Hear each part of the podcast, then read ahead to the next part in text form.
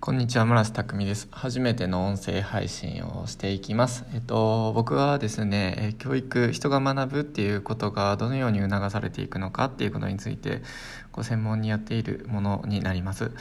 で今日どういうことをお話ししようかなと思った時にですねえっとこの前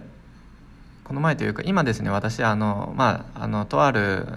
テストに向けてこう勉強しているんですけれども、まあ、そのテストがですね、まあ、習ったことないことでですねあの教科書読んでからあの問題集やってみると大体まあ8割9割ぐらいわからない解けないっていう問題になってくるんですね。であのまあそれ僕別に特にあのまあちょっと絶望感に苛まされることはあるんですけれどもあんまりそのなんだろうなあのそれでじゃあもう嫌だとかっていうよりもまあ8割9割分かんないからあの、まあ、それ一個一個理解していったら、まあ、そのうちできるようになるよねって思いながら、まあ、淡々と切り替えてやっていくっていう感じになるんですけれどもあのこれがすごく珍しいことなんじゃないかなっていうのを最近この前生徒とちょっとあのお話ししてて感じたっていうことについてあのお話ししていこうかなと思います。あのこの前あのちょっと卒業したあの高3の子がいたんですけれどもあのその子とお話をしている時にですねその子、まあ、中学高校時代にですね勉強できないみたいなことをちょっと思い込んでしまうことがあって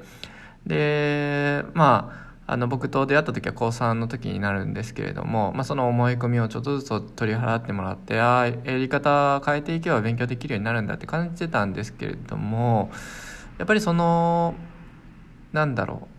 うあの諦めるうん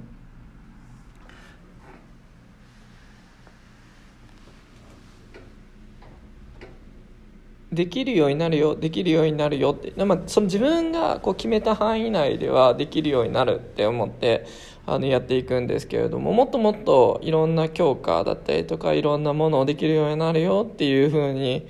なかなか思えない。でなんでなのかなってお話聞いた時にやっぱり出てきたのがうん私は中高で基礎を固めてないからっていうお話だったんですよね。えー、基礎固めてないってちょっと待ってよと。僕今勉強してるの9割8割分かんないんだよと。別にそれやっていけばいいじゃないかと。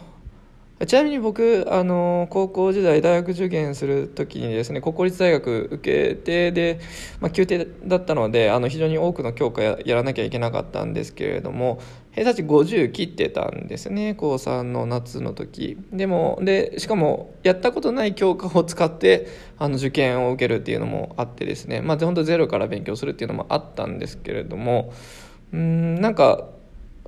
あんまり感じなかったんですね。そのできないから基礎が固められてないから、まあ、基礎固めればいいだけじゃないかっていうふうに思ってたので。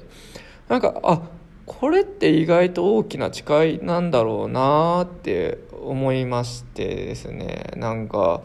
うーんこの違いってどうして生まれてくるのかなってなんかちょっと最近気になっています。あのまあ、僕の方のサービスで教科の指導教科の指導っていうか教科の学び方をどう学ぶ教科の学び方を考えるみたいなサービスやってるんですけど、まあ、そこではその学ぶことに対して自信取り戻してもらうってことをやってるんですけれどもその、まあ、ある程度は取り戻すけれどももっともっと深い部分いや別に何でもできないのが当たり前なんだから最初からゆっくりやっていけばいいし別に急がなくていいしあの淡々とやっていけば必ずできるようになるんだからみたいなすごく根本的な部分あのっていうのをこうまた取り戻していく人が取り戻していくっていうのはちょっと時間かかったりとか、うん、精神的に余裕がなかったりとかすると難しかったりとか、まあ、そういうのがあるんじゃないかなってちょっと聞きながら思ったっていうそんなお話でございました。こんな感じでポッドキャストを使っていけばいいんですかね。ちょっとわからないんですけれどもとりあえずお話をしてみました。